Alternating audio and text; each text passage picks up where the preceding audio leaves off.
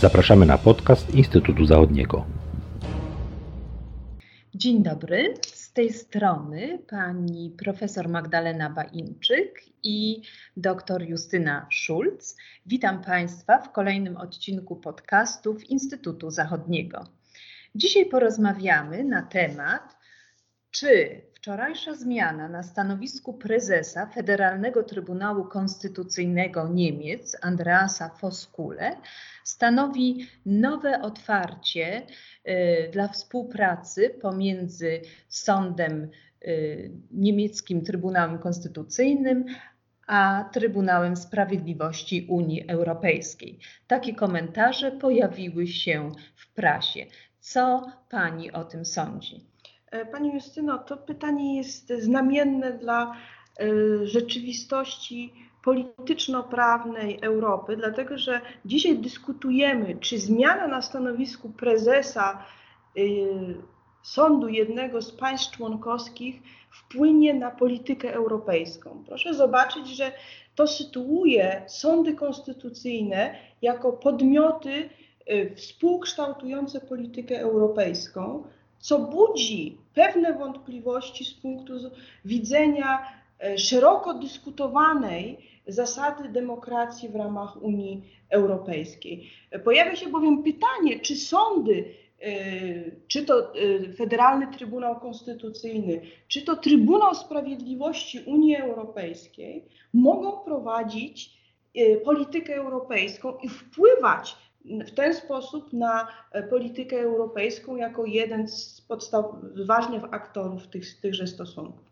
Ale abstrahując od tego wątku, chciałabym wrócić do zasadniczego pytania, czy zmiana na stanowisku prezesa Federalnego Trybunału Konstytucyjnego może spowodować zmianę e, układu sił pomiędzy e, Federalnym Trybunałem Konstytucyjnym, a Trybunałem Sprawiedliwości Unii Europejskiej. Dlaczego się nad tym zastanawiamy? Dlatego, że 5 e, maja 2020 roku e, Federalny Trybunał Konstytucyjny e, po raz pierwszy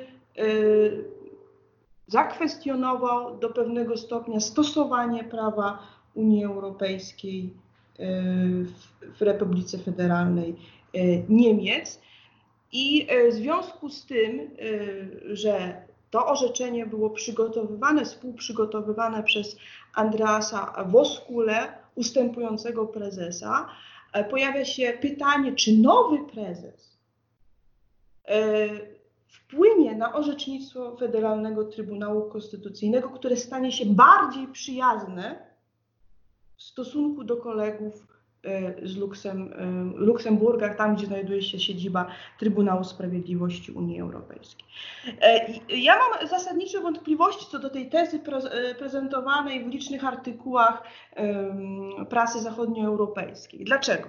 Bo Prezes oczywiście reprezentuje instytucję na, na zewnątrz, Federalny Trybunał Konstytucyjny, występuje jako też istotny jednak organ polityczny, E, no i pewnie moderuje w pewien, w pewien sposób pracę samego e, Federalnego Trybunału Konstytucyjnego, ale e, wyroki są wynikiem jednak długiego ucierania się bardzo różnych poglądów prezentowanych przez poszczególnych sędziów. Więc to nie jest tak, że prezes może zmienić linię orzeczniczą Federalnego Trybunału Konstytucyjnego. Po drugie, e, e, następca Woskulego e, profesor Harbart y, nie jest znawcą prawa Unii Europejskiej. To nie jest specjalista w tym zakresie. To profesor Woskule rzeczywiście był specjalistą w zakresie europejskiego prawa konstytucyjnego. Notabene, co ciekawe, w swoich artykułach promował wizję wspólnoty sądów konstytucyjnych i wcale nie przyjmował, e, przynajmniej na niwie naukowej, koncepcji takiego zwarcia pomiędzy FTK czy Trybunał Sprawiedliwości. Wręcz przeciwnie, on mówił e, o e, związku sądów konstytucyjnych opartej na współpracy i kooperacji. A więc profesor Harbart, no trudno tutaj projektować, jakie będzie prezentował stanowisko. Natomiast pojawiła się inna ważna osoba i ona może do pewnego stopnia moderować wyroki Trybunału FTK.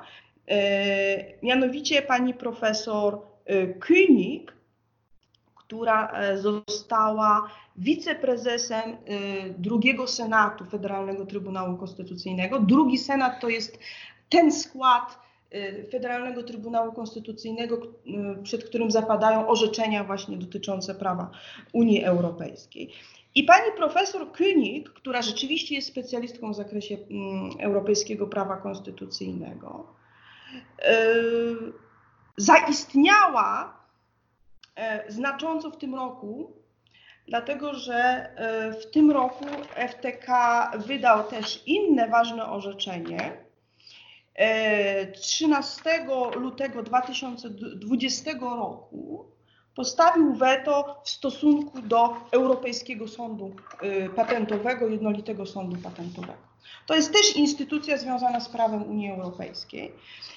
I e, y, FTK zakwestionował funkcjonowanie tego sądu, powołanie tego sądu. I profesor Kenik nie zgodziła się z tym wyrokiem. Ona wykazała y, pozycję proeuropejską, więc możemy domniemywać, że wiceprezes drugiego Senatu jest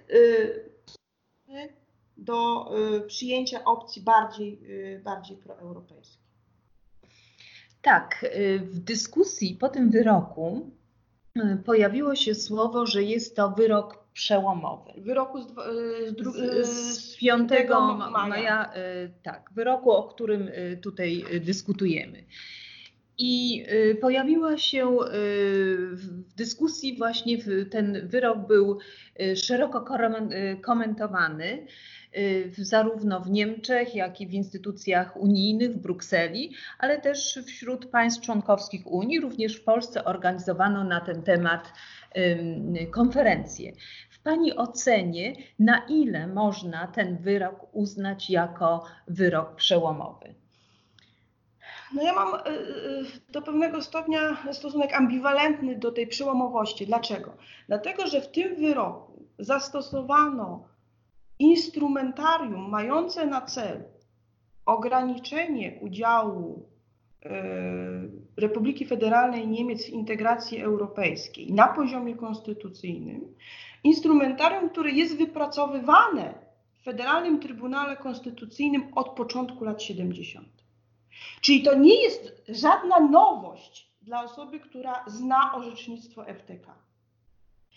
Nowość polegała jedynie na tym, że po raz pierwszy w pełni całą gamę e, do, e, rozwiązań doktrynalnych zastosowano i powiedziano nie. Do tej pory e, wszystkie orzeczenia, które dotyczyły integracji europejskiej Niemiec, były formułowane w oparciu o następujący model, mniej więcej tak dla integracji, ale pod pewnymi warunkami, które były sformułowane przez Federalny Trybunał Konstytucyjny. Orzeczenie e, z 5 maja 2020 to jest orzeczenie oparte po raz pierwszy na jednoznacznym nie. Przy użyciu tych wszystkich warunków, które sędziowie pracowicie y, y, formułowali od lat 70. Więc uzasadnienie dla tego wyroku nie stanowi żadnego nowum. Istotny jest jedynie, że właśnie w tym momencie sędziowie zdecydowali się aktywizować to instrumentarium i powiedzieć nie. Bo że to, że kiedykolwiek to nastąpi, moglibyśmy no, domniemywać. No i dla mnie jest interesujące, dlaczego nastąpiło to w tym momencie. I myślę, że istotne są y, przesłanki ekonomiczne, gospodarcze, które motywowały y, sędziów do wydania takiego orzeczenia. Pani Justyno, czy może nam Pani y, przedstawić znaczenie tego wyroku z punktu widzenia polityki pieniężnej, Y, europejskiej polityki pieniężnej i poniekąd, czy może nam Pani wytłumaczyć, dlaczego to nie pojawiło się właśnie 5 y, maja 2020 roku? No, dziękuję bardzo za to pytanie. Postaram się, nie wiem, czy rzeczywiście uda mi się to wytłumaczyć, ale na pewno należy zauważyć, że w związku z kryzysem już poprzednim w 2010 roku i teraz w związku z pandemią, bank centralny prowadzi bardzo ekspansywną politykę i ta polityka jest od dawna kwestionowana w środowisku, w środowiskach, zwłaszcza w Niemczech. I mm, ten wyrok, bank, ten wyrok z 5 maja oznacza w, w, w ostatecznej konsekwencji, że Bundesbank, czyli niemiecki bank centralny, będzie musiał wycofać się z tych programów tej e, ekspansywnej polityki monetarnej i ekspansywnego zakupu obligacji rządowych które właśnie, których dokonywał w ramach tych y, programów pomocowych. Jakie to były obligacje y, państwowe? Co ten zakup, co on miał na celu, Pani Justyno? Ten zakup obligacji y, rządowych pomaga, pomaga w pośredni sposób, właśnie to jest ten decydujący warunek, czy to jest bezpośrednio, czy pośrednio, więc tutaj y, w pośredni sposób refinansowanie długu państwowego, długu, który y, jest zaciągany po to, żeby wspomagać gospodarkę w okresie kryzysu. Mhm. I jest to jeden, banki centralne stały się jednym z ważniejszych kupców tego długu, co oczywiście bardzo y, wspiera y, państwa, ponieważ redukuje koszty tego zadłużenia. I teraz pytanie skierowane do sądu było, czy program, który y, został zainicjowany przez Bank Centralny, jest, y, nie jest sprzeczny z zasadami traktatowymi, które zabraniają właśnie tego bezpośredniego finansowania y, zadłużenia budżetowego. No i drugi wątek dotyczył oczywiście ingerencji przez te programy w, w politykę gospodarczą, prawda? Y, tak, no właśnie tutaj, tutaj, tutaj Federalny Trybunał Konstytucyjny Niemiec dokonał takiego dokładnego rozróżnienia między sferą polityki monetarnej a sferą polityki ekonomicznej. I w sferze polityki monetarnej banki centralne są niezależne i tutaj y, nikt nie ma prawa y, mieszać się do y, tych zasad, które one ustalają. Natomiast w momencie, kiedy wykraczają poza tę sferę i wkraczają właśnie na obszar polityki gospodarczej, tutaj właśnie sąd uznał, że powinna, do, powinna być dokonana odpowiednio, odpowiednio odpowiednia analiza pokazująca, y, uzasadniająca tego typu środki i poka pokazuje, analizująca jej konsekwencje i proporcjonalność tych y, podejmowanych środków w stosunku do celów. I teraz. Przepraszam, to było chyba kanwą e, sporu pomiędzy Federalnym Trybunałem Konstytucyjnym a Trybunałem Sprawiedliwości Unii Europejskiej, prawda? Bo tutaj e, Federalny Trybunał Konstytucyjny wprost zarzucił Trybunałowi Sprawiedliwości Unii Europejskiej, że nieprawidłowo dokonał oceny tych decyzji y, podejmowanych przez Zarząd Europejskiego Banku Centralnego, że nie zbadał, czy właśnie te decyzje są zgodne z zasadą proporcjonalności. Dokładnie. Znaczy nie tyle y, Trybunał zarzucił, że nieprawidłowo dokonał, tylko że w ogóle zaniechał dokonania tej oceny. I w związku z tym y, niemiecki Trybunał, Federalny Trybunał Konstytucyjny stwierdził, że organ europejski, takim jak jakim jest bank centralny, w sumie nie podlega żadnej kontroli. I to jest stan, który jest niedopuszczalny i w związku z tym również ten wyrok y, Europejskiego, mm, Europejskiego Trybunału Sprawiedliwości y, z grudnia 2018 roku, który, y, który uznał, że, ten, że polityka banku centralnego jest zgodna z traktatami, Został wydany ultra vires, prawda? Czyli z przekroczeniem kompetencji. Przekroczeniem kompetencji. A jaki y, ten e, wyrok, wyrok Federalnego Trybunału Konstytucyjnego z 5 maja 2020 roku ma konsekwencje dla e, organów władzy niemieckiej, czyli dla rządu federalnego, mm, Bundestagu, czyli parlamentu federalnego i Bundesbanku, czyli Centralnego Banku Narodowego Niemiec. Tutaj, jeśli chodzi o te trzy organy, to y, sąd dokonał, Trybunał dokonał rozróżnienia między rządem i Bundestagiem, które są zobowiązane do podjęcia konkretnych działań oraz y, Bundesbank jako instytucja, która później musi y, dostosować się do, y, do wyroku, do, do tego, jak to zostanie ocenione. Bundesbank, Bundestag i rząd niemiecki są zobowiązane do uzyskania odpowiedniej analizy, która uzasadnia y, politykę y, podjętą przez y, Europejski Bank Centralny, że była ona proporcjonalna i uzasadniona. I tą, tą analizę musi przygotować Europejski Bank Centralny. Tak to jest sformułowane, mhm. że to jest oczekiwanie od Europejskiego Banku Centralnego. Natomiast yy, i tutaj yy, Trybunał yy, pozwolił czy zezwolił na ten trzymiesięczny termin, y, gdzie y, w tym okresie na razie nie podejmowane są żadne kroki. Natomiast jeżeli y, do, czyli wyliczając do 5 sierpnia, taka analiza, przekonywująca analiza nie zostanie przedstawiona, to konsekwencją jest, że Bundestag, Bundesbank będzie musiał wycofać się z tych transakcji.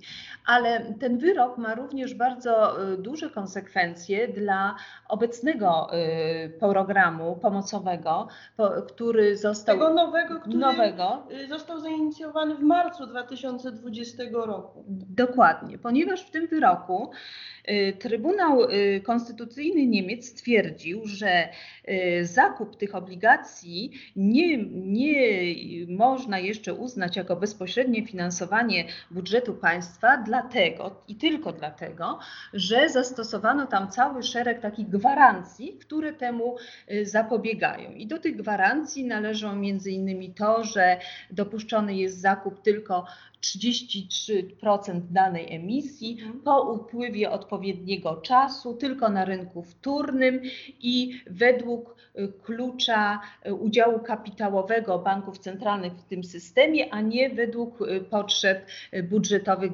danego państwa.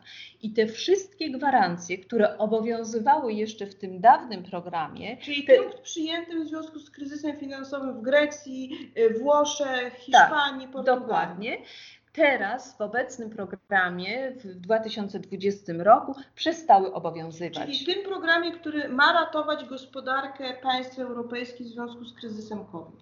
Dokładnie. Czyli funkcjonowanie tego y, programu jest poniekąd zagrożone w kontekście orzeczenia FTK z 5 maja 2020 roku. No i dlatego też prasa zachodnia zastanawia się, czy jest szansa zmiany polityki FTK, prawda? Tak. I teraz możemy zrozumieć, dlaczego ta pozycja samego Federalnego Trybunału Konstytucyjnego wraz z prezesem jest tak istotna dla 27 państw y, europejskich. Tak, dokładnie, bo w ostatecznej konsekwencji wyrok ten dotyka fundamentów funkcjonowania strefy euro i jest istotny z punktu widzenia tych wszystkich państw będących członkami strefy euro. Myślę, że możemy dzisiejszą rozmowę zakończyć. Zapraszamy Państwa na następne odcinki podcastów Instytutu y, Zachodniego. Mówiła Justyna Schulz i Magda Bańczyk.